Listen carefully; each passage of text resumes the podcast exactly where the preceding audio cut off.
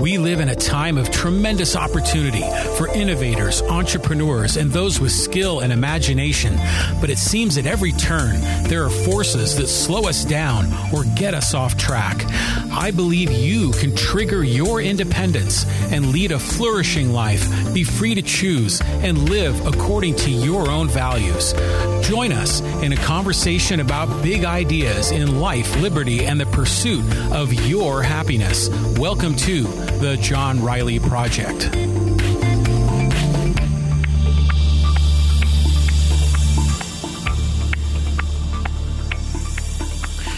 People, how you doing, people? Welcome to the project, the JRP John Riley Project. We're back at you Friday, right around two o'clock here with another live stream update. Well, we're going to be talking about a number of topics. We're going to get into um, the Poway, a lot of Poway topics today. You know, Poway's my my hometown. This I live in the city in the country, or so or so it's called, Poway, California, nine two zero six four. We're going to be talking a little bit about Poway parks, and there's a couple of other comments that are going on in our city that I'll offer some thoughts and commentary. And I also want to get into this whole Facebook whistleblower issue um, that was big in the news recently, and I just want to share some of my thoughts on on that particular topic. But you know, most of all, I just want to welcome you to the podcast. You know, we're live streaming on both Facebook and YouTube. That means that you can participate in this podcast. It's live and interactive. So if you're watching on YouTube or if you're watching on Facebook, just go ahead and type some comments into the uh, you know the comment area. I'll see them on my screen. I'll read them on the air and we'll have a live conversation, a little dialogue back and forth, and welcome you to this discussion. And like I said, yeah, we're going to get into Poway Parks and the Facebook whistleblower and a number of other kind of local news issues here in our community. Because, you know, I try to make this podcast I try to cover a lot of things in this podcast. You know, we have some inter- very interesting guests. We have some really good stories that are told. We had a great podcast on Wednesday with Mike Smith and Pete Neal talking about their uh, adventure in Maui and talking about, um, you know, kind of near death experiences. But today we're going to talk more about local news because I like to cover that because there's really not a lot of podcasts that get into San Diego content, San Diego politics, San Diego news. So we're going to get into that today today, and, and it's going to be a lot of it about my hometown of Poway. So let's talk a little bit about Poway Parks. And this has been a little bit of a hot button issue here in town. You know, it's funny. You go on to Facebook and there are so many different community groups that talk about my hometown of Poway. And, you know, some are promoting businesses. Some are like these neighborhood groups in Poway where they talk about, you know, where to find the best orthodontist or how to sign your kid up for a soccer uh, league. But then there's also, you know, some political uh, groups that chat here in Poway, and they've got some really interesting content. But one of the hot button issues that came up was what's going on with our parks because there's been a change. Now, if you remember, if you follow the news, this was probably gosh, was it about a year ago when we had the big Poway water crisis? If you remember that the um, we had we were joking about it, calling it rope water. You know, there was in the infrastructure up by the Poway water plant up there near Lake Poway, there was, you know, a, a, rope that got caught in some kind of a system. Again, I've seen photos, but I, I can't explain it clearly. But as a result, some storm water, some, dra- you know, outdoor drainage water got into our water system and that was coming out of people's, you know, uh, kitchen sinks and out of their bathtub and shower. And we had that boil water ordinance here. Gosh, it was about a year ago, wasn't it? Um, or maybe it was two years ago. Maybe it was two years ago, like right before COVID hit. Uh, Ed Franklin on the live stream. What's up, buddy? Ed, good to hear from you. So nice for you to join me. And Ed, man, you have been pumping out some podcast content lately. Really proud of the great work that you're doing. Uh, so, so happy we were able to share some podcast episodes together. Um, but anyways, you know, up up by Poway, Lake Poway, they've got the the Poway water I don't know what you call it. It's a water facility where they essentially store the water, clean the water, and then the water flows through the distribution system here in Poway. Well, because of that rope water incident and kind of messing up our, our local water supply, the city of Poway is now spending a lot of money to um, upgrade the water system. Now, the whole notion of spending a lot of money. I'll get to that talking about Poway water rates, but what's happened is the, the point as it relates to the parks is you can imagine when they're changing up all this water infrastructure in Poway, they've got to have a lot of staging areas for pipes and all kinds of infrastructure, right? And they need a place up near Lake Poway to have a temporary staging area for this. And so they've essentially taken over the softball field that's up there. You know, if you've ever been up to Lake Poway, it's just a wonderful park and it's great trails around the lake. That's a lot of our locals go to Lake Poway and they work, actually a lot of out of towners too, go there and they work their way up to Potato Chip Rock. But you get over there by the ball field, and there's that Tony Gwynn statue, and boy, is it is it a great statue commemorating one of our Poway heroes. And then there's a softball field there, and it's primarily used by Poway Girls Softball League. Mostly the older girls, like the 13 and 14 year olds, will play there.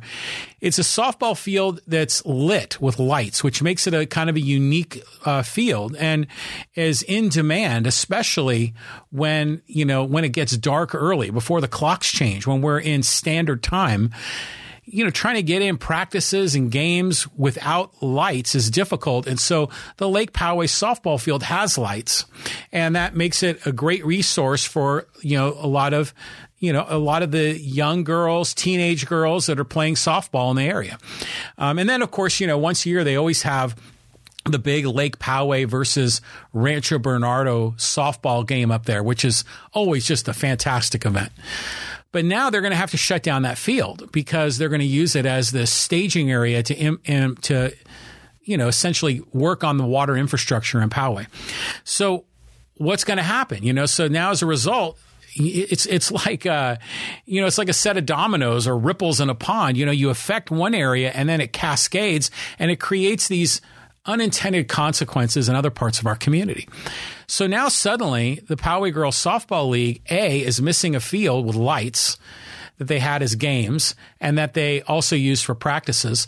But also, you know, with the older girls that are like 13, 14 years old, they can play softball down at Aubrey Park. Have you ever been to Aubrey Park in Poway? What a wonderful facility. My daughter played there when she was playing softball. Um, it's right near Old Poway Park, and you know they really set up a wonderful facility down there. Um, it's got um, the the facades around the the backstop. I mean, it's really a gorgeous uh, ballpark for girls softball. You know, typically age I don't know, say six to 12 is what's really active there. The 13 and 14 year olds can play on those fields and they could sort of make it work. But if you got a, you know, a strong 14 year old girl, those fields are like small fields. I mean, they still are 60 foot bases, but the outfields are really shallow. That's one of the reasons why the Lake Poway field is so good for some of the older girls. And of course, that's why high school will play there as well. So the um, the Poway Girls Softball League was in a real pickle. They're like, "What are we going to do?" And so they worked something out with the city, and on a temporary basis, um, they're going to start using the field at Star Ridge. Now, Star Ridge Park is is here in Poway, and it's right off of Carriage Road. Um, so Carriage Road is, uh, you know, I guess probably not a level A road, but probably a level B or level C road here in Poway. It's a corridor right through the center of Poway, in between Poway Road and and ultimately to Twin Peaks. And there's you know Star Ridge Park is right over there, and it's a great facility. I mean, boy, I've I've been there a number of times. My my son. Um, I remember he was out there for not softball practice, but for uh, football. I think they had a football orientation meeting there. We've had a lot of things there. Um, great place for family picnics, and you know, right when you pull into the lot there at Star Ridge, they got a you know a playground for the kids that was recently upgraded and there's some picnic benches and seating. And then if you kind of go back beyond that, that park really opens up and it's really big back there. There's a lot of grass, a lot of open grass. And then there's actually a ball field back there. Um, and it's a baseball field slash softball field that's rarely ever used. And in fact, I remember back in the day, back when my son was playing at Poway National Little League, um, they would they had the Star Ridge field was sort of assigned to the Poway National Little League for practice only. And sometimes you'd see teams that would use it for practice, but a lot of times it was really difficult to use because that field back there was not maintained by the city. I mean, they'd mow the lawn, but not nearly often enough. So the lawn was often, you know, the outfield grass was often excessively thick. But the, the infield dirt at that field was always really rocky, had been sun baked. It was like hard asphalt. I mean, no way could a kid slide on that on that field you know, especially not even just in shorts, but even if you're wearing proper baseball, softball pants and sliding gear, still it's like sliding on asphalt with jagged rocks sticking out. Um, so the city was said, wait, what we're going to do is we're going to allow Poway girls softball to use this field and we're going to upgrade the field you know, and and I thought, wow, this is, this is terrific. You know, you know, upgrading the field is really a great thing because that field needed a lot of help, and you know, it's a temporary thing. So the the Poway girls softball league will have a place to go, while the uh, Lake Poway field was essentially, you know, being taken down or being used as a storage facility for all of the water infrastructure. Well, you know, it sounds kind of nice. And apparently the, the city of Poway announced the plan and they just made the decision and boom, it was announced. And boy, this got some of our locals really got bent out of shape. And this opened up a whole really interesting conversation, um, especially in a couple of, of our Facebook groups, you know, South and North Poway Vote and also on the Facebook group Poway Neighbors. And, you know, one of our, our local, um, uh, community activist. Her name's Chris Cruz, and I've I've spoken about her a number of times on this podcast. Um, Chris Cruz is a very interesting person. Um, she is a you know one of the leading community activists in our city. She is always hammering on City Hall to hold our local politicians accountable. Um, and she's really good at kind of, you know, whipping up, you know, some people into a frenzy about certain issues. And I don't always agree with Chris Cruz. Sometimes she and I agree, and sometimes she and I will disagree, and sometimes we'll have some spirited debate, but it's always respectful. Um, and, uh, you know, but she's a woman that's very passionate about her perspective on the city of Poway, and she's got a pretty loyal group of followers that are either well they're, they're, they're either a followers or b they're other community activists that have a similar point of view well what I noticed is is that this conversation really started to blow up, and it came down to this. It was interesting because Chris Cruz commenting really on behalf of a lot of the neighbors that live near Silverset Park. They live near the Candy Cane Lane area where our good friend Pete Neild lives. Um, you know, people that live in that community, for them, Silverset Park, they kind of think of it as their, you know, quote unquote neighborhood park. Um, which is an interesting topic, isn't it? And this is kind of what I want to explore here. And again, I welcome your thoughts and comments on the live stream. Feel free to type them in. Our parks in our neighborhoods, we like to think of them as neighborhood parks, but are they really just for the exclusive use of those neighbors?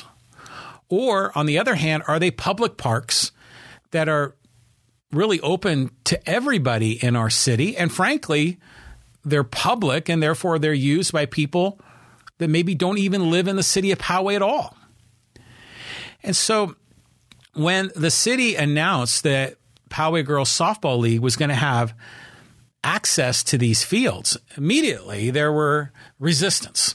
Um, we don't want organized sports in our community. Oh my God, there's going to be all kinds of people. Oh, they're going to have lights, and, and they will have lights but the lights are going to be temporary and they're going to have a generator. And oh my God, lights. And oh my God, a generator. It's going to be loud. And if you go back into the way in the back of Silverset, and it goes quite a ways back there if you've ever been there, it's surrounded on multiple sides by a canyon. And so there are some homes along the top. And they might hear some noise and they might have some light, you know, quote unquote, light pollution right? I think we'll see some of that there, but really not a lot of it. And I think they said they're going to only have the lights going until eight o'clock. Um, and I get it. I mean, it makes sense. I understand people don't like disruption. They don't like change in their neighborhood. But you know, these are like the Poway Girls Softball League. I mean, these are not a bunch of hoodlums. I mean, these are like local families, local girls that have had the unfortunate circumstances of being kicked out of one of their primary fields and just needing a temporary place to have fun, to play sports. And really, originally, I thought it was going to be for organized games, you know, with uniforms and family members cheering them on, but apparently it's just for practice. it sounded like Allen Iverson. We talking about practice? Uh, but it's just for practice. And but still, you know, there there is a lot of resistance to this, and you know, even people commenting about, oh my God, we're going to have free range kids. You know, all these kids that don't live in our neighborhood are suddenly going to be using our neighborhood parks. I mean, what do you think about this? I'm asking you in the audience, what do you think about this? Are parks something that can be opened up to everybody in our community, or were they really just exclusively for the neighborhoods? Now, apparently, there were some agreements that were made a long time ago that some of these parks had limited um, usage, or they kind of had sort of a handshake agreement with neighbors, you know, from 30 years ago, that there wouldn't be organized sports there. Kevin McNamara on the live stream says use Valley, Valley Verde too. Yeah, the Valley Verde field is another one that really should have been another potential solution. But you know what? Val Verde is, you know, it's funny. Locals say Val Verde, but it's really Valle Verde, right? but Val Verde Field, that's another one that really needs a lot of help. It really needs a, you know, they don't really mow the outfield grass often enough. The infield is like a disaster. I mean, it's all these undulations like a golf green, rocks and stones and uh, and and and a dirt surface that's like as hard as asphalt with rocks built in. Um, it's really neat that that field. You know, that one could have been used too. You could make an argument. Ah, put the put the Poway girls softball field and all those lights. Put them up in North Poway.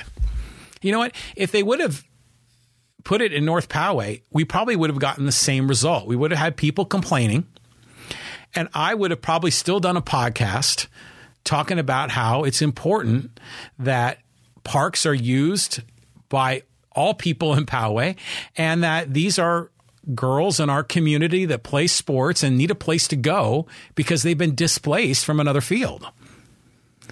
Pat Johnson uh, or Ed Franklin on the live stream says, I seem to always get from the city progress is messy. I get that, but is there any light at the end of the tunnel? Well, progress is messy, right? And ultimately, this is progress if you're thinking about it from the perspective of our water system. The water infrastructure really hasn't been touched since they installed. Again, I'm going to have to go back into the archives here when did they build Lake Poway? I think it was built in the late 60s or early 70s, and they built that water treatment facility up there at the time. So just to make the math easy, 1971, that's 50 years old. And you know the water around here, it's hard water, it's mineral water and pipes erode. I wouldn't be surprised if a lot of the piping is leaking. If some of the areas are really, you know, corroded with mineral water you know, we, we, we all know infrastructure is a big need all around the United States. That's a big thing that President Biden and the Democrats have been talking about doing, and they've already got some of it passed. And I know they're trying to get more passed. Republicans talk about infrastructure too. Now, just a tangent here. I think infrastructure should be a state and local issue. Federal government shouldn't be funding infrastructure, in my opinion. Um, because state and local people are the ones that use the infrastructure and they're the ones that pay the local taxes or the bonds to you know the taxes to fund the bonds to to manage that infrastructure. But at any rate yeah you know pro- progress is messy ed. Um, it always is. Change is hard.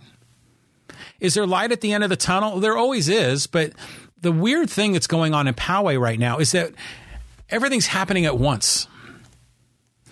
We got all the construction on Poway Road. You know, you got the outpost that has seemingly been abandoned midstream. God knows what they're going to do with that. You've got um, the Poway Commons that's you know, really cooking with development. I mean, they got a lot of those buildings are getting close to finished. The um, the Fairfield project, where the bowling alley and thrift stores are, they haven't started demolition there yet, but you know that's coming. Um, you know, speaking of our friend Kevin McNamara, we've we've got the uh, the big uh, the farm in Poway. That's gonna, you know, I've already seen they're making they're clearing land there, so you know that construction is going to really start cooking here soon. Then, oh my God, the the gas line down Pomerado Road. I mean, you try driving on Pomerado Road between 9 a.m. and 3 p.m. on any day. I mean, you can get stuck in traffic, you know, worse than any traffic jam in, on the freeway. It's brutal. And it's all happening at once. And now, on top of it, is the water issue, um, you know, that we're, we're talking about now at the parks. So it's just unfortunate that everything's happening at once. Now, you know, but it's just the nature of the beast. You know, I think Poway has been so resistant to so much development for so long, um, whether it's infrastructure development or housing development. I mean, because you know what the the Poway water situation invited a water infrastructure rebuild. The Pomerado re, uh, you know mess that's going on now that's also infrastructure for a gas line, and then you've got commercial and housing, three projects on Poway Road, plus the upcoming project at the farm in Poway. So that's one, two, three, four, five. That's six projects. If I'm not counting them right, and I'm probably leaving a lot of others out, like the community center and the bearing of the uh, the uh, the power along um, Spola Road, and there's probably 20 other projects I could list. But yeah, they're all happening at the same time, and it does feel messy, doesn't it? Doesn't it, Ed? But there is light at the end of the tunnel. I, I'm of the opinion, and I know some people don't share this opinion, but I'm of the opinion that when the Poway Road project is finished, the, at least these three projects that are underway in varying forms, I think it's going to be a lot better than the pessimists believe it's going to be. I really do. I, I think it's going to look nicer. It's going to be upgraded. There's going to be a lot more amenities commercial uh, space, restaurants, places to do business. There's going to be more housing opportunities so other families can join us. There's going to be more residential integration with the community park. I see that as a huge positive. I think it's going to be a lot better when it's all done. But right now it's messy. Yeah, it is messy, Ed. Pat Johnson on the live stream says it's a public park, not a private park, and it's maintained by the neighborhood. Let them play there. So, yeah. See this. See Pat Johnson and I. We share the same opinion. Pat and I both served on the board at Poway National Little League, so I guess we're a little biased. We're we're sports families. Our children played sports. You know, my daughter played Poway Girls Softball League (PGSL) and Poway soccer and basketball and track and cross country. And my son's been on baseball and basketball and soccer and football. So, you know, we're one of those sports families. So we have that perspective. But yeah, so I'm of the opinion let the let the kids play, and it's a Poway Park. And frankly, it's a Poway Park. If you go back in Star Ridge, go way back into that corner, it's a baseball field that is basically never used. I mean, you go there and you look at it, you can tell it's never really used because if you played ball on that infield, you would get a b- bad hops that would hit you in the mouth because there's so many rocks and such a hard surface.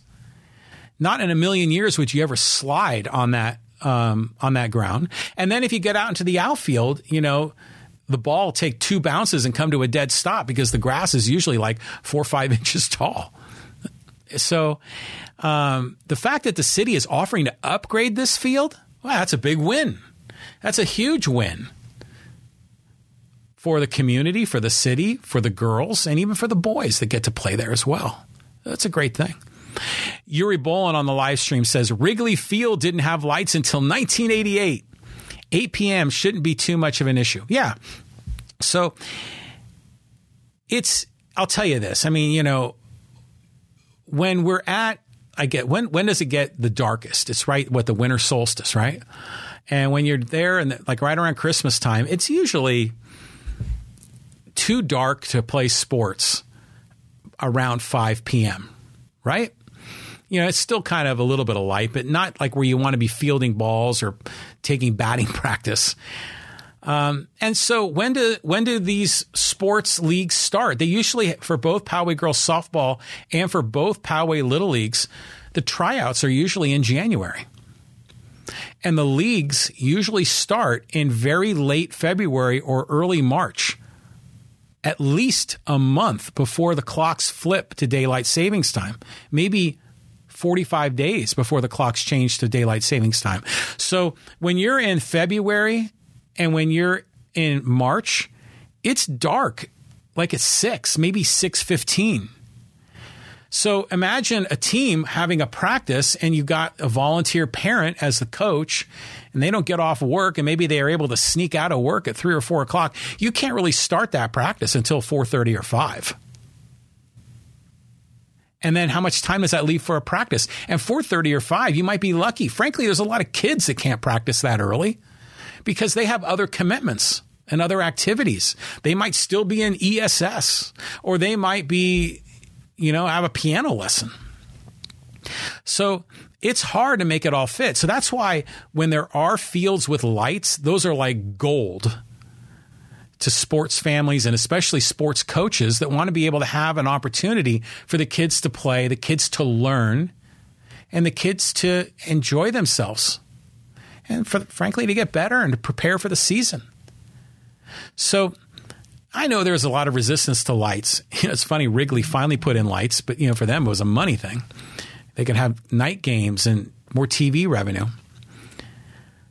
But fields without lights are difficult when you're in standard time for for kids sports. Because you know, if you look around Poway, there are not that many fields.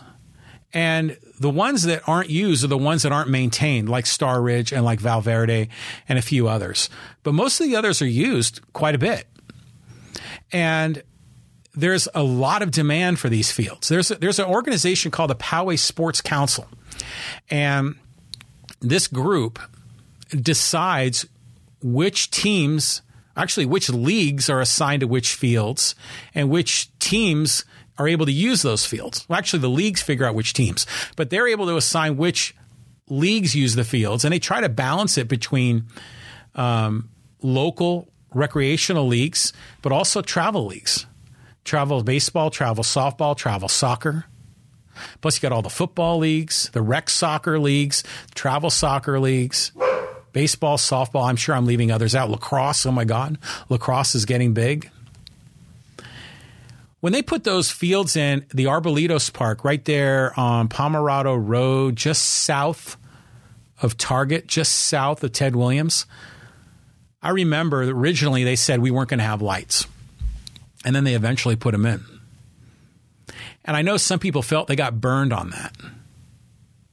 So I, I get it. I understand why people are kind of upset by it. Um, but you know, it's all about balancing the needs of everyone in the community, right? Because they're public parks. And the good news is, is, is, and I don't know if you've ever noticed this about the Arbolitos fields along Pomerado Road, but they're using light, uh, the light technology has gotten better. It, it, used to be, you know, 20 years ago, you put lights up and it's like a light bomb, you know, and you could see it from 10 miles away. But now with the new kind of LED lighting, they can be a lot more directional in where the light is placed. And you'd be surprised. They're able to minimize the light pollution significantly as a result.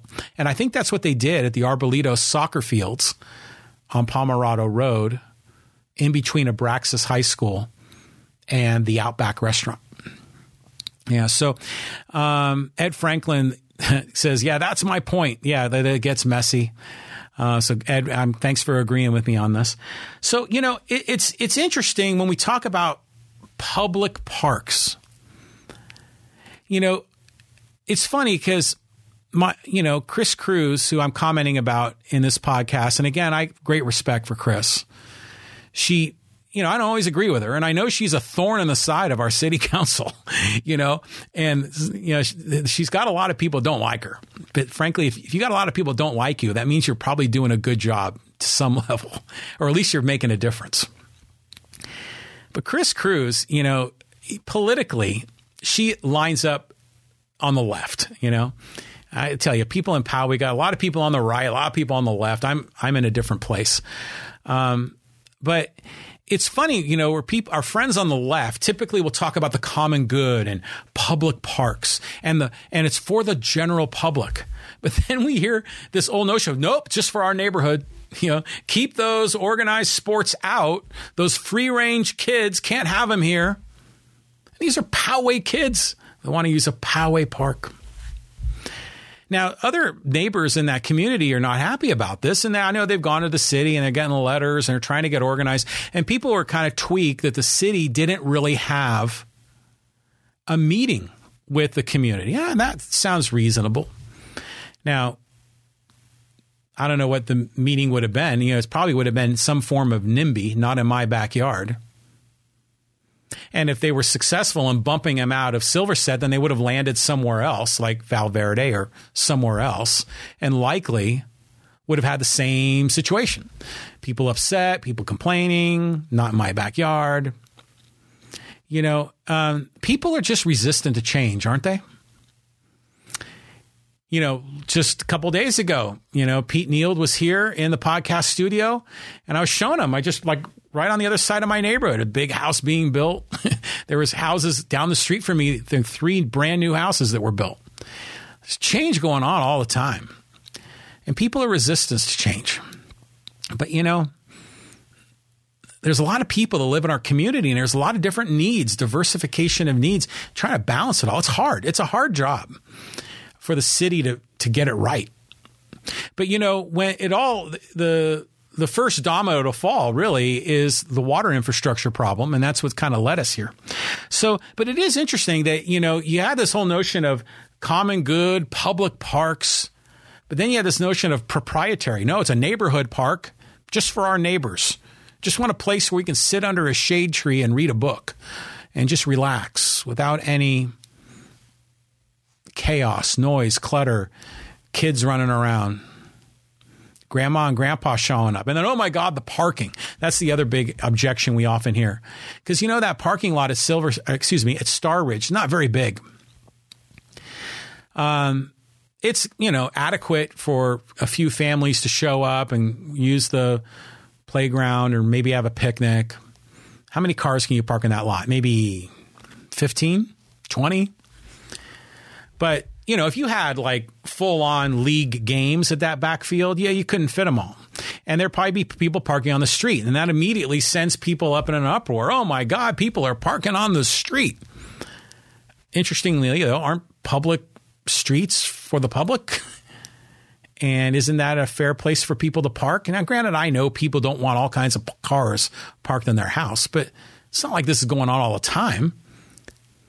Now I know at, at Poway Girls Softball League, you know, around the corner on on what's the name of the street? I think it's called York.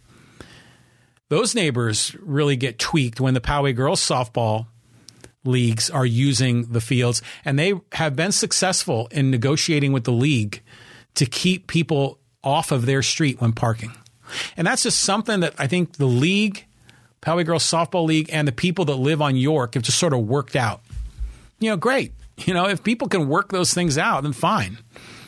Um, but uh, you know, Kevin Kennedy on the live stream says we routinely have to. Sometimes people have to park on the street. You know, I mean, God, when you, when kids play at Poway National Little League or Poway American Little League, you got to park on the street. Not enough parking. Just it is what it is. Um, Kevin Kennedy says he parks on the street when visiting that park. I assume you're talking about Star Ridge, Kevin. Yeah, that parking lot there is tiny. So, you know, this is being introduced and it's just interesting to me. And then the other objection we're hearing from people is, "Oh my god, now now the park is pay for use. You have to pay money to use a public park because you know, of course, the leagues are either A paying the city for use, and then B you've got to pay money to be in the league in order to use the field itself. And now the suddenly the parks are not for the public, they're just pay for use. Like, oh, come on. So, you know, here's how it breaks out is that whenever you have like an organized event at a park, Now, it's not like if you're just a sports league, but if you're someone, let's say you're running a business, like a fitness business. We saw this during the COVID time where people wanted us to do a workout, like a yoga class or something like that in the park. They had to still go get a permit. Now, granted, I'm not, I don't think there should be permits for that in the first place, but that's what the rule is in town. You know, you got to, if it's an organized event, you got to get a permit and you got to pay a fee for that permit. Like, okay. Um, and then, of course, the leagues charge money because, of course, the leagues have to charge money because they have uniforms. And, and when they play the games, they got to pay the umpires. And there's an insurance policy that has to be paid. And there's other ancillary expenses, and it's all run by volunteers. And by the way, all of the leagues, to the best of my knowledge, offer scholarships for families that are in hardship cases that will either allow the parent to volunteer in exchange for payment of fees, or in some cases, just waive fees entirely with no duty back to the league. But you know what? When people raise the objection, it's pay for use, pay for use. You know, if it were free, would it be better? If the city didn't charge these leagues to use the field, because, you know, after all, it is a public park and it's for the public. We're already paying property taxes. Probably you could make an argument that it should be free for the leagues to use it, provided they have an organized system to reserve the fields so there's no conflict in scheduling. But you know what? If it were free, I still think the people that are objecting would continue to object. But it, it's just, it's all very interesting to me. Now, now, just one kind of Oh, here, here's a couple more comments on the live stream. Uh, Yuri Bolin says, since they haven't done anything yet at the Carriage Mall, if it's a major game like the final, they can use the parking lot there. Yeah, they could. And they could have shuttle buses going up and down Carriage Road. I'm sure people there would love that. But you know what, Yuri? It, it, it sounds like the new information I saw online is they're only going to be using the field for practice. We talk about practice, not the game. We talk about practice. So, you know, there's there's not going to be a big need for that. Now, of course, the fear that a lot of the locals have is that oh, this is not going to be temporary; it's going to turn into permanent. Well, you know what? Uh, I get I get that fear. And that may turn out to be true. But you know, if it turned out to be true, is how bad is it really? I mean, it's a public park. These are Poway kids using a public park. So I don't know. Uh, Pat Johnson says there are 42 parking spots there. You looked at it on Google and you counted them. Good for you, Pat. Um, that's more than I thought. I thought there was like half that amount. But yeah, you know, I've been there sometimes and that parking lot could be full when there's a lot of things going on there at the Star Ridge Park. So I don't know, you know, and just here's a kind of another interesting tangent to this. I, will just throw this in. Uh, gosh, it was probably like I don't know, five, six years ago. And I was actually serving on the city of Poway's Parks and Rec Committee. You know, so I remember joking or actually telling my children I was on the Parks and Recreation Committee, and they laughed because they watched that television show. They they thought, really, there's a Parks and Recreation Committee in Poway, and you're on it.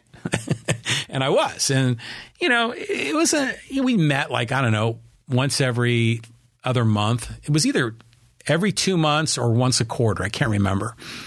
And it was a group of citizens. And, you know, for the most part, they would just oversee the plans of the city of Poway and kind of act as a sounding board to the the city staff on what they were planning to do. And of course, if there was some horrible thing they were doing, the Parks and Rec Committee could raise a stink about it. But generally speaking, it was it's mostly a an opportunity for the city to be transparent, which I think is a great thing. And it's a way for the city or people in the community to be involved, which is a great thing. But more or less, it's sort of like a rubber stamp of what the city wants to do.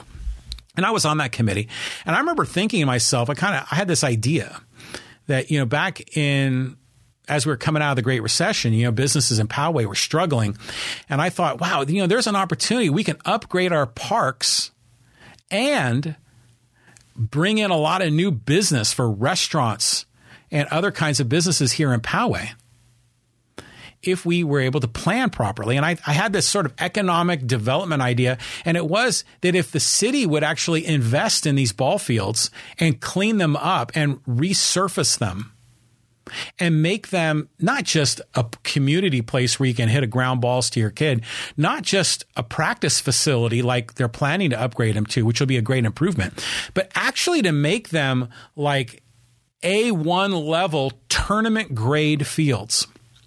And if they did that at, um, because they all, that already exists at Aubrey to the mo- for the most part at Aubrey Field, at the Sportsplex, at Poway National and Poway American to a great degree, which is at Tierra Bonita. But imagine if they did that at Star Ridge, at Silverset, at Valverde, and um, and definitely a community park, those two ball fields there.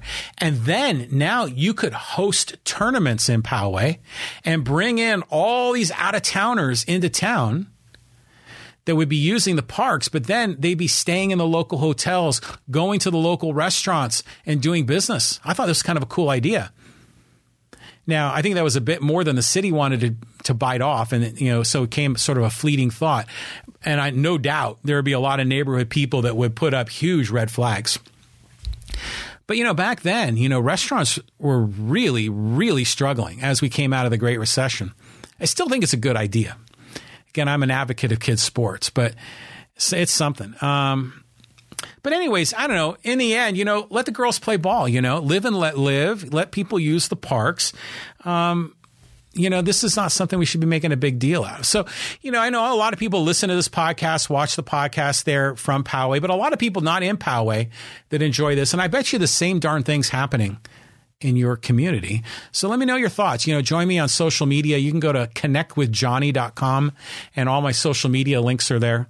And of course, I welcome your thoughts and comments on the live stream. So I want to get into a couple more things.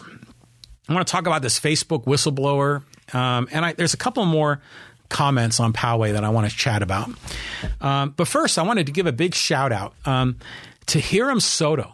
Um, and he's starting this new online what would you call it? I guess like a, a digital newspaper, and it's called The Powegian. And you can find him at thepowegian.com. And, and Hiram, I, have met Hiram a few times, a good guy. Um, Hiram is, uh, again, I'd say politically left of center. Um, and uh, he, he's, he's a good guy, has, you know, has he well intentioned, kind of like Chris Cruz. There's a lot of things I agree with Hiram on certain things I disagree with him on. Um, but he's starting this new publication and he's trying to get the community to participate, to write articles, trying to get the community to donate, to kind of help support it. I think it's a great idea because, you know, locally we have the chieftain, which is good, but, you know, kind of mostly an establishment point of view. Um, the Powegian could be sort of like an alternative, the equivalent of an alternative newspaper. Like you know, the, the Village Voice or something like that. It could be like that, uh, or like the San Diego Reader, or it could be something different. I don't know what it's going to be, but it's another another voice, another platform of content about our community of Poway. So, I mean, good for you, Hiram. And I know he's just getting started. So hopefully this thing really catches its wings and and becomes like, you know, legit, right? And becomes a big part of our community. But I, I just want to give a big congratulations to him to, you know, having the huevos to start this thing, right? To really step up. And so, um, the Powegian, P O, know, the T H E, P O W E G I A N, thepowegian.com. Uh, you can go check out his website. And if you want to write some articles, you can. Okay. Um, let's let's talk about this Facebook whistleblower thing. And that was in the news this past week, week and a half. Actually, more like the past week because it was on. She was on 60 Minutes on Sunday, and then uh, it seemed like the next day, you know, she was a you know appearing before a congressional committee, and um, it was dominating the news. And so, just to kind of tee it up, um, you know, the concern is is that Facebook, when they publish their news feed that we all watch and we all look at, we're not seeing every post of every one of the friends that we like or follow. We're actually only seeing a subset of that. Um, we're seeing content that we are supposedly we want to see content that we have either clicked on or liked or commented on. If there are certain people that we've post, we've looked at their posts and we like to read those posts or we've commented or, or like them, we start seeing more of those people and less of other people that we might like or follow. Um, and as a result, I think that's part of what the whistleblower was saying is that we're getting content that can be very divisive content, content that gets us all fired up, content that pushes our buttons that we react to, and content that can be very divisive, which has led to a lot of this controversy with social media and disinformation and who's policing it, and then the addictive nature of it. And that's what this whole thing turned into. You know, and I, you know, they even, they even brought up, it's like, oh my God, is this is harmful to children. And I'm thinking, do children still use Facebook? I don't think they do. Um, maybe they're using Instagram or what's the other one they own? WhatsApp, I think, which is the same technology from Facebook. I think it's all part of the Facebook universe, uh, perhaps using the similar algorithms. But you know, we we've seen this. This this was a big deal probably about a year ago when they had that movie that was on Netflix called the, the Social Dilemma. I don't know if you ever saw that, and it was like a lot of these Facebook employees or former employees and basically saying the same thing that Facebook wants to uh, deliver content that people want, which then tends to be content that can be politically divisive, inflammatory, uh, uh, content that can sometimes be filled with misinformation, content that's addictive, and then, oh my God, Facebook is making money doing this, as though making money is somehow evil. You know, my take on this is very, very different um, from all of this. Now, first of all, all media targets an audience. I mean, look at, I mean, a great, great example is Fox News, right? Fox News prepares news stories that they and, and commentary on their television network that is not targeted to a tree hugger, progressive um, person. Um, their content is really directed towards people that are conservative or religious or you know any of the other you know Republican, for example, um, are typically the audience that they're catering to. And they continue to provide that kind of content because it keeps more people watching the television network, which translates to more eyeballs watching, which translates to more advertising revenue. And CNN does it, MSNBC does it. Heck, I mean, ESPN does it. And so does Fox Sports. You know, that's why we see erectile dysfunction ads on those stations and, and beer commercials. And, you know, we see advertisement and content that is catered to a specific audience. What Facebook is doing is not all that much different. And Facebook, frankly, from the perspective of an advertiser, it's perfect. They're delivering advertising content to a target audience, which is great. You know, so that's good for the advertiser. And frankly, it's good for the viewer of that particular television network or social media platform. Because, you know, if you're, if you're a person that likes getting sports content, you're probably going to have ads that are going to appeal to you and your demographic, you probably don't want to see um, ads that aren't a fit for that. So, you know, this sort of thing's been going on for a long time, and it's not necessarily a bad thing. It's just target marketing. Um, but what the thing that bugs me about the whole Facebook thing is that they're trying to make it as though they want to sort of centrally control the kind of media that we are able to see, the kind of media we're able to content to consume. This just opens up a Pandora's box of problems. I mean, so what? They, first of all, the federal government can't. They shouldn't be involved in this in the first place. They can't possibly police it. And if they try to, it's unconstitutional. It'd be a violation of the First Amendment. It would be abridging speech much you know, to say nothing of overly regulating these businesses. Side note is that Zuckerberg wants to be regulated, which I think is funnier than hell. Most likely, he wants to be regulated not so he's regulated, for, so Facebook's regulated. He wants to be regulated so all of his competitors are regulated. So he can hold on to being the top dog in social media. And then if something, you know, goes sideways, he can point to the regulators as the problem. I mean, that's my take on it. I'm sure some of the upstart social media platforms don't want to be regulated at all, you know, because they're competing and trying to, you know, out innovate what Facebook is doing. But I see this and I see, you know, it's it's kind of almost Orwellian to a perspective. It, it's it's about control. It's about trying to manage the the narrative, manage the talking points of the day. And obviously if if politicians are able to do that, then that just enhances their power and control, which is what they're all about. Um, and if they can't control it directly through a regulatory uh, path, that what they want to do is do it by proxy. They want to force Facebook to do it themselves. But it's so, I mean, imagine if you worked at Facebook. How would you do that? How would you police it? Now, Grant, I know Facebook has had certain automated subroutines that have gone through looking at content and maybe based on keywords or you know based on any number of criteria they're able to flag content that they think is for whatever reason inappropriate. And they can remove it. And i know they've peeled back from that um, since the um, they peeled back from that since the election. But they can't possibly catch everything. I mean how many people use facebook? How many posts a day use that platform. It, it's just insane. It's not really policeable, in my opinion, unless you have just this army of people going through every post. Maybe Zuckerberg should hire the NSA in the secret location in Utah. To, actually, they're probably looking at all the Facebook posts already. Um, Yuri Bolin on the live stream says the server wasn't down; they were hacked.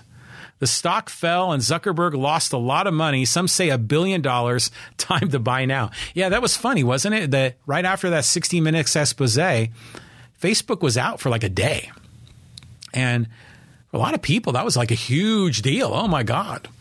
Um, but, uh, yeah, I'm certain. You know, Zuckerberg lost money when that happened. I mean, think about the advertising revenue that flows through there. Did he lose a billion dollars? Yeah, that doesn't surprise me because he probably lost the advertising revenue for that day, and then a lot of advertisers probably jumped ship because of it. So I don't know. Some people, I mean, it, it, imagine what, what should Facebook do? What should the algorithm be that we see when we view the content? Should we only see the things that we like or click on or follow or comment on? Or should we see every post by every person we follow in chronological order? Would that be better? And then if it is better, who, who, whose decision should it be? Who decides what's better? I mean, to me, this is something that Facebook needs to manage. And if people don't like it, they don't use it. Now, I know for me, I use Facebook a lot less. Now, granted, I know I'm live streaming on Facebook and on YouTube, but you know, it's funny. It's like sometimes I go on Facebook and there's just there's there's definitely good stuff in Facebook, like some of the local conversation in my community. I like that in Facebook. You know, the, Chris Cruz's page, South and North Poway Vote, that's great. Poway Neighbors, that's great. Poway Underground, that's great. Poway Community and Neighbors, of which I was made an admin somehow, that's great too. That's all good. And there's new stuff starting up. Pow, excuse me, Poway Libre just started up. Something that's not going to be filtering out content. All good seeing pictures of my friends' vacations, connecting with old high school friends, that's great too. But God, the number of posts I see on Facebook that are fishing for you to disclose what are likely your passwords is unfriggin' believable. And it fills my Facebook feed. And I know I might have clicked on one of those once, but gee whiz, do I get a ton of them. You know, what's the one food you wouldn't eat as a child? Um, you know, just stuff like that, you know, which you know that that's how people hack. That's how people figure out your passwords or your or your secret questions. And after a while, I was like, why am I getting this stuff? And the reason I get it is because friends of mine have responded.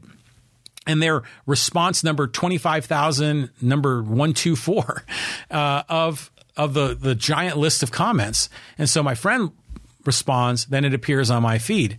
So I don't know what do I what should I do? Start unfriending those people, but they're good people. But it frustrates the hell out of me. So I don't I don't watch much of it. I'm, I, am excuse me. I'm scaling back my use of Facebook. But just this whole thing eh, about government trying to get in and police the content and saying this is good, this is bad, you know, this is a fact, this is false. I mean, there's been misinformation going on since the beginning of time. So you can't this isn't something that some central authority should fix. This is something that you and I, as individuals, should filter on our own and just say, you know, I'm done with that site. It's just a bunch of junk. Or I might say, you know what? Uh, whenever I see those, I just zing past them. It's just, it's just nonsense. And you can spot that, especially in political topics. They might be excessively left wing or excessively right wing. Those, um, those topics are really easy to spot. We just need to filter them ourselves. So, anyways, I see all this. I just all I can see in my head when they have the whistleblower, they're creating all this frenzy. It just seems like it's an excuse to empower government to have more control over people's lives and to see a further erosion of the First Amendment. That's what I see. What do you see? I'm interested in your thoughts. Okay, so a couple more topics I want to get to. And I just see a comment here from our good friend Tony Russo chiming in on the live stream. He says, Don't forget, Tony for Council coming soon. And this is what I want to get to. Um, you know, I started this podcast in September of 2018, and I had the great pleasure, the great honor of interviewing a lot of our local political candidates in the city of Poway. Uh, people like Tony Russo and Yuri Bolin, who are both on the live stream candidates that ran for mayor, for city council, and also uh, candidates that ran for Poway School Board. And boy, was that great. I mean, I met a lot of great people and had some really interesting conversations. And I think the viewers and listeners of this podcast really enjoyed it because they got to see these politicians and learn more about them. And, and they're not just seeing a campaign sign or they're not just seeing uh, a two second clip in the in the Poway News Chieftain or in uh, Hiram Soto's new The Powegian. The they're not just seeing just a two line quote. They're not just getting a 30 second or 45 second response at a candidate forum. I mean, we sat down for one hour, two hours. Some one case, I was a couple of candidates, three hour conversations. Oh boy, I loved it. Now I know a lot of people can't hang that long in a podcast. That's really long. But if you want to learn about these people running for office, boy, you'll figure it out real quick um, about these folks and you know what their values are and what's driving them, what their motivations are, and and really what they want to do beyond the talking points. Really, what they are as a person, what their character and their ethics and their morality is. You learn a lot, and it's wonderful. A lot of good people in our city, and so Tony, uh, no, thanks, Tony says, Tony says, awesome podcast. And so thank you, Tony. And Tony, I think you were episode four for me. I remember I did my first two episodes were solo podcasts. Pete Neild was the first guest. He broke the ice in episode three. And Tony, I think you were my episode four. And I know, Tony, you have a lot of people in Poway that know you uh, from your days living here, going to school here, and you're big on social media. I see you all the time with your videos of you and your children around town. Good for you, Tony. And I know you own restaurant O'Harley's. You have a big brand in this city. And our podcast episode, if I recall, did quite well. Uh, relative to some of my other episodes. Uh, Tony Russo said, loved it, and it was real and raw. Keep it up, John. So that's the beauty of these podcasts is that they are real and they are raw. I'm like right now, I do these solo podcasts. I'm sharing my thoughts and comments. I invite your thoughts and comments on the live stream. When I do interviews, you know, if you probably tell, my approach is a little different. Um, I'm not trying to pick a fight with my guest. I'm just letting them kind of speak and kind of share their thoughts and comments. I'll ask probing questions to kind of have them open up on certain issues. Uh, but I don't really interject my own thoughts and opinions too much when I'm interviewing other uh, other guests, and I look forward to that. So I guess to Tony's point, yeah, election season's coming soon. I mean, it's going to be what? November of 2022. So in 13 months, we're going to have an election. And that means our local candidates are probably starting to get organized. They're thinking about it. They haven't filed their papers yet, but they're starting to get planned, get planning. And I know I've talked to a couple of others confidentially that are planning on running. And already we have one candidate has officially announced, and his name is Brian Pepin. And Brian is an interesting character. Um, he is uh, the president of the Lincoln Club, which is a downtown lobbying group for the business community in downtown San Diego, tends to be very Republican. Um, he is also, um, uh, I think, the chairman of the board, or at least on the board of directors of the Poway Chamber of Commerce. Um, been on the Poway Budget Review Committee twice, which I know was controversial. Um, but he's, you know, he's he's a uh, what's the right word? He he's uh, a, po- a, political animal to a degree. You know, kind of like T.J. Zane is on the Poway School Board, but he was previously the president of the Lincoln Club, just like Brian Pepin. Um, you know, Brian has political aspirations. He's already announced his candidacy for Di- uh, District 1 uh, here in Poway. So good for you, Brian. And I look forward to hopefully having an opportunity to have a sit down interview with you. And uh, Tony, and if you're running again, right on. We'll have you in here as well. We'll do it again, Tony, you and me. Uh, so let me know. But uh, I'm looking forward to that. And and who knows, we might even have an election sooner than November of 2022 because I know Chris Olps and um, other activists in Poway are trying to recall Mayor Steve Vaus. And I know they're trying to get their paperwork filed and then they got to go out and get signatures. And, and then if they can meet those requirements, there could be another election. And when is the primary in California? It used to be in June, but didn't they move it, the primary up, at least on the presidential cycles, into February or March? But what would it be in a off presidential year? I don't know. Hopefully, they, if they're going to do it, they're going to need to get organized before it. But, anyways, we might have an election in Poway for local offices before 2022. And we're certainly going to see primaries um, for, you know, Congress. You know, Scott Peters, for example, he's going to be rerunning again. Um, hopefully, Fernando Garcia is going to be running for Congress again. Fernando joined me last uh, election cycle, an independent candidate running for the House of Representatives. What a great conversation he and I had. We are very like minds, Fernando Garcia and I, both um, both registered independents. Um, at any rate, we're getting we're going to have a lot more political conversation. I look forward to that. Tony Russo says we will, John. So good, great, love to have you back, Tony. And J- Yuri Bolin said June seventh. So I guess that's the primary in California. And if there is a recall election for Mayor Steve Vaus, it would be on June 7th. Now, Vaus will be running for reelection again, assuming he chooses to rerun. I think he will. Uh, that election would be in November of 2022, anyways. But, you know, it's just like the impeachment of Trump, um, the recall of Gavin Newsom. Sometimes people are angry, and it doesn't matter when the next election is. They just want to get the uh, guy out. Um, so I'm, I'm, curious to see what, what happens with that, uh, with our locals here and what's going to happen with Mayor Steve Vaus. You know, just it's funny. It, it, like Mayor Steve Vaus, I I know him. Um, I wouldn't consider myself a friend of his, but I know him, and uh, um, there are a lot of people that really like him, and there are a lot of people that really don't like him. Uh, kind of like I said about Chris Cruz, if, if you have people that don't like you, that means you're making a difference in some way. Because uh, if you don't have people that, I mean, there's people that don't like me and my podcast, and I th- frankly take that as a badge of honor. That means I'm making a difference. Um, but what was interesting is in one of these Poway forums and on Facebook, people are complaining about the mayor of Poway, Steve Vaus, because he wears his cowboy hat indoors. That's how petty it's gotten. Now, you can make any sorts of levels of criticism at our mayor, some legitimate, some not, but and I'm sure that's going to be the basis of a recall if one actually happens. But really, complaining about people wearing a cowboy hat indoors? Come on. I mean, come on, you know, that's an old fashioned rule, an arbitrary rule. Kevin Kennedy says the Coronado guy is going to run against Peters for the 52nd. We haven't had a viable candidate to run against Peters the last two elections. Yeah, you're right.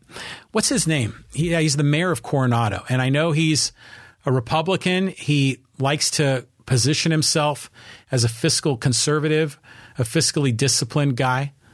Why can't I remember his name?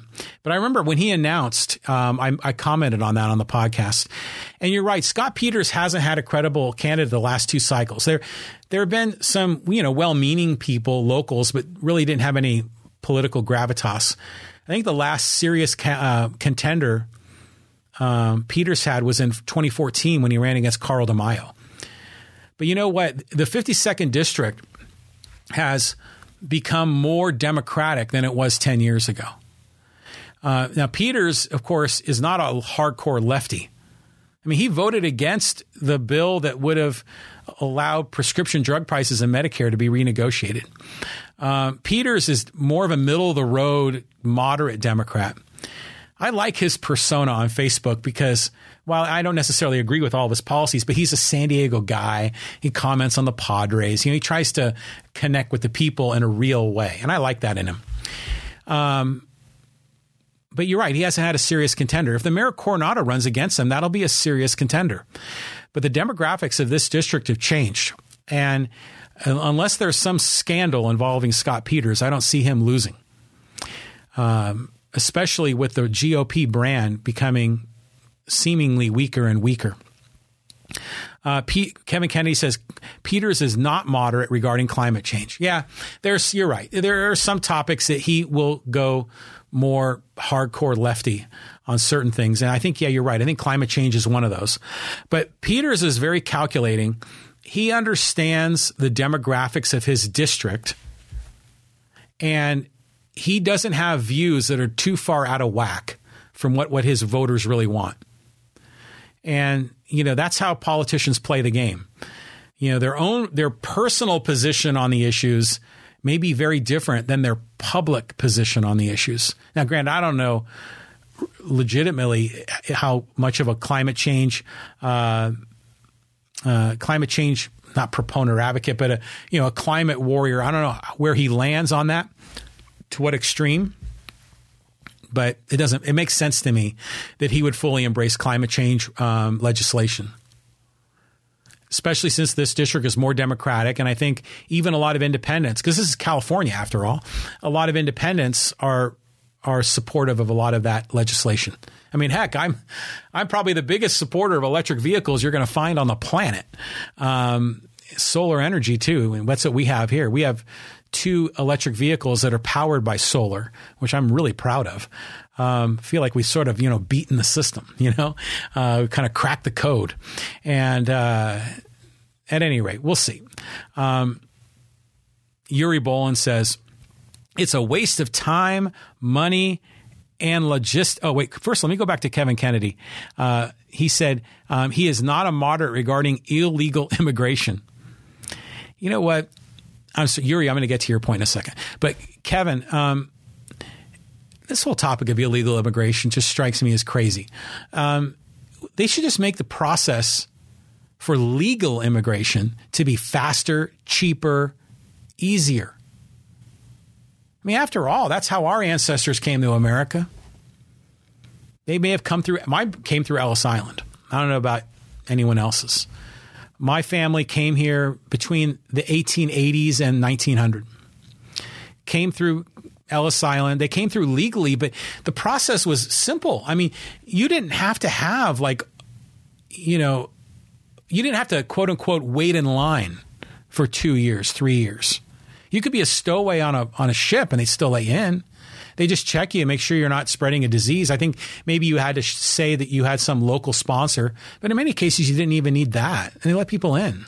America's better off with immigration. America has has flourished with immigrants coming to these this country, and you know, again, I don't know what Peter's position is on immigration. I'm of the opinion we would have way less illegal immigration if legal immigration was faster, easier, cheaper. So rather than building walls, they should be handing out forms to people to make them uh, come into so they can come into America legally. So again, I don't know what Scott Peters. I don't know what his his thought is. Um, Kevin Kennedy says the system is broke. Dreamers is an example of a failed system. Exactly. The whole immigration system is a cluster. Yuri Bolin, I want to go back to this. I think this goes back to the recall topic. Yuri Bolin says, It's a waste of time, money, and logistics. Have we not heard anything from Newsom? He did better in the recall than the election with Cox. Even if a new mayor were elected, it would be an interim mayor, mayor pro tem. Nothing would be accomplished, and the new mayor would simply be running for reelection in November 2022. We have general elections every four years for a reason. Let the real process take place. Okay. This is good. It is interesting. Yuri, of course, Yuri Bolin ran for mayor in 2018, and I think, I think Yuri will be running for mayor in 2022. I think we'll find out for sure officially. Now, again, I, I'm of the of the opinion that it's gonna. I think the likelihood of Steve Vaus being recalled as the mayor of Poway is very, very slim. First of all, it's going to be hard to get enough signatures on um, to qualify for a recall. I mean, that in and of itself is going to be difficult. But then let's just say they're able to pull it off. You know, Chris Olps and the, the team he's assembling to do the recall of, of Mayor Vaus. You know, there, there are a lot of people that are upset with some of the things going on in Poway. Probably, we're probably at peak levels of upsetness. Um, at least in my lifetime. But I still don't think it's enough because he has so much institutional establishment support in this city. I mean, he came within, you know, like a couple hundred votes of being elected county supervisor. That was a, that was like an insane close election, by the way. So I, again, I, I don't see it happening. But but to Yuri, to your point, even if Mayor Vaus was recalled in June of 2022, well, the new person would would be in office for like five months. What's the point of that, right? Well, again, I again I, I believe that I love the granted as hard as it is to recall the mayor of, of Poway or recall any politician you know, recall Gavin Newsom, for example, which, by the way, I was supportive of recalling Gavin Newsom. I love recalls. I love impeachments. I love all of that because it provides a threat to a politician that they could be removed at any time. That it, it doesn't always have to be on the regular two or four year election cycle. You know, if people are angry enough, the mob can rise up and take you down. That's what happened to Gray Davis. In Poway, that's what happened to Betty Rexford. Know, we can debate whether or not they should have been recalled. But the fact that they can be recalled, in my opinion, that's a celebration of democracy. Interestingly, a lot of people that don't like the recall process claim to be Democrats. Kind of a funny thing. So, again, I don't think he's going to be recalled. That's my thoughts. Um, Yuri Bolin says 282 votes. That's how much Vaus lost. I mean, there was how many people voted in that election, Yuri? I mean, it was a couple hundred thousand, wasn't it? And he lost by like what zero point zero zero point zero one percent, something like that. Unbelievably close election. Mayor Vaus, County Supervisors, lost to Joel Anderson. Hmm. Joel Anderson's outnumbered on the city council four to one. Uh, Yuri Bolin says it would be even less. They're not going to make the June 7th deadline. It would be about three months. Can you imagine if they got the election, the signatures for the ele- recall election, they couldn't get it done in June 7th, and they had to have a special election in August? that would tweak a lot of people. Oh my God, this election's costing us so money. Oh my God, there's a regular election a few months later. I think if they get on the June 7th ballot, then it's they're already having an election.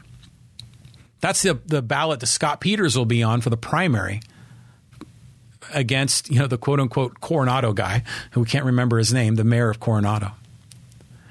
Kevin Kennedy on the live stream says, I saw an article that other states leave recall processes up to judges. Yeah, you know,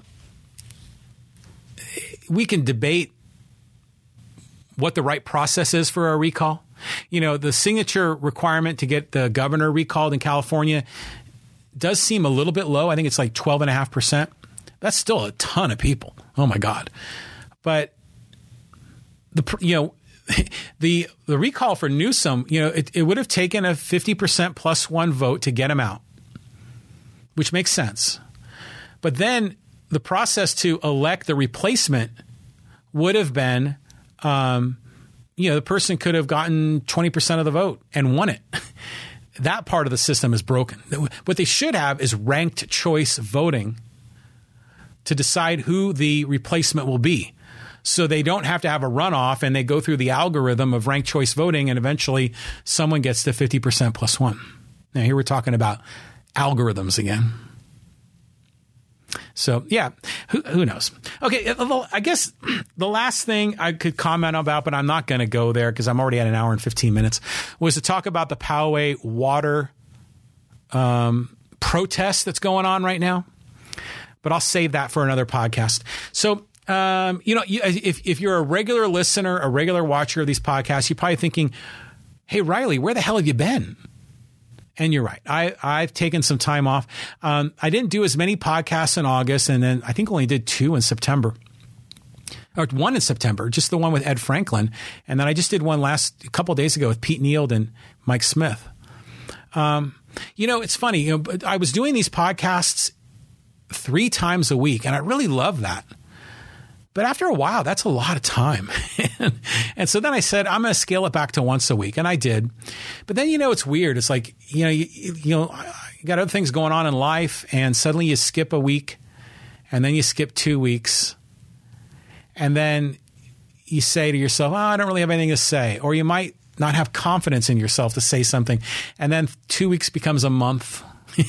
and then the next thing you know, you have a pretty good break on your hands. And that's kind of what happened with me.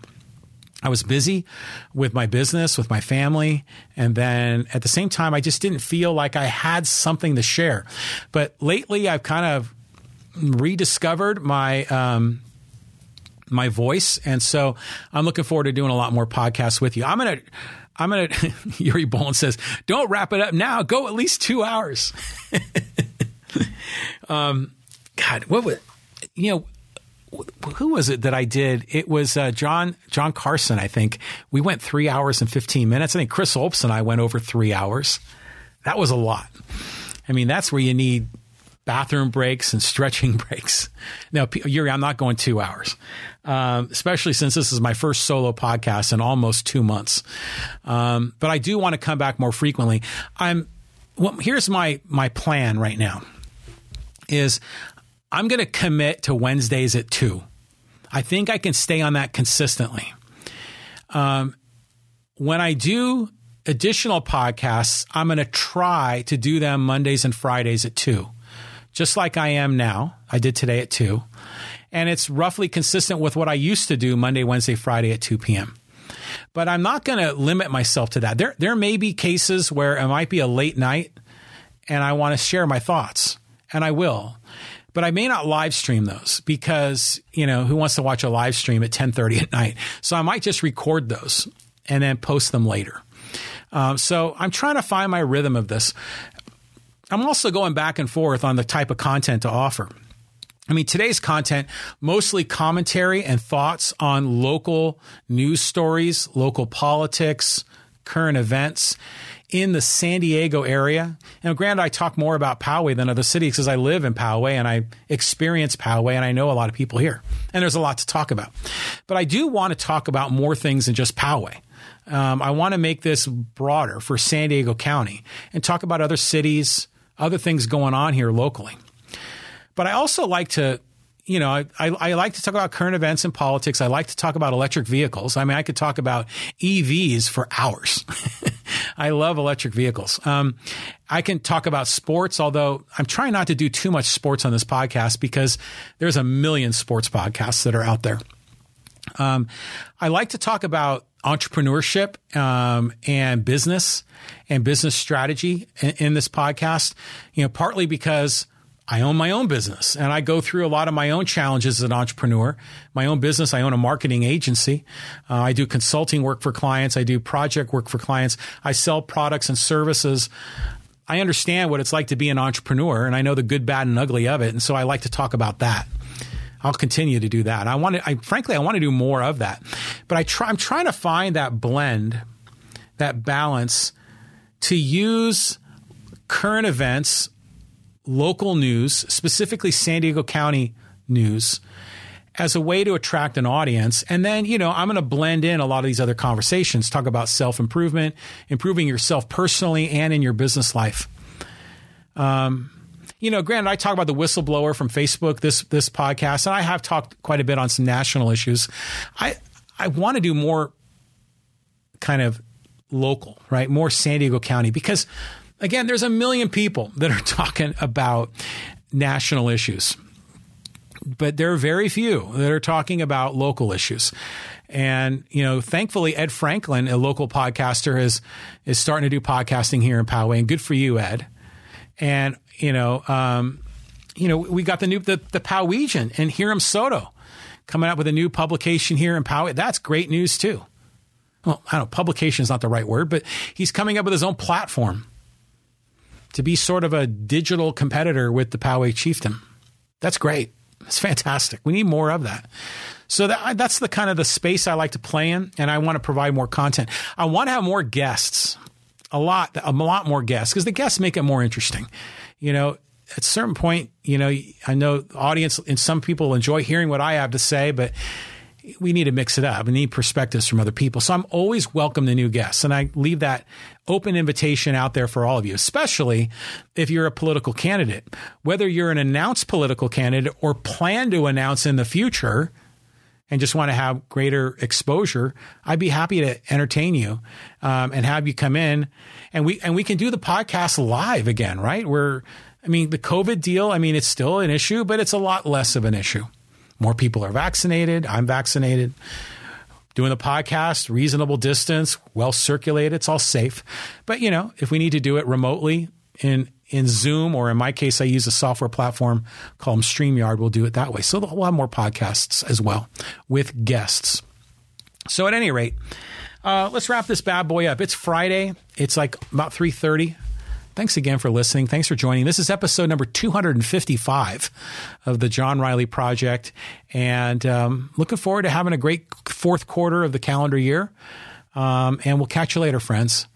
Uh, it's life, liberty, and the pursuit of happiness. Live your life. Go for it. You only live once. See you later, friends. Bye bye. If you enjoyed today's show, do me a favor subscribe and then share it with a friend, or leave a rating and review on Apple Podcasts. Let's continue the conversation on social media.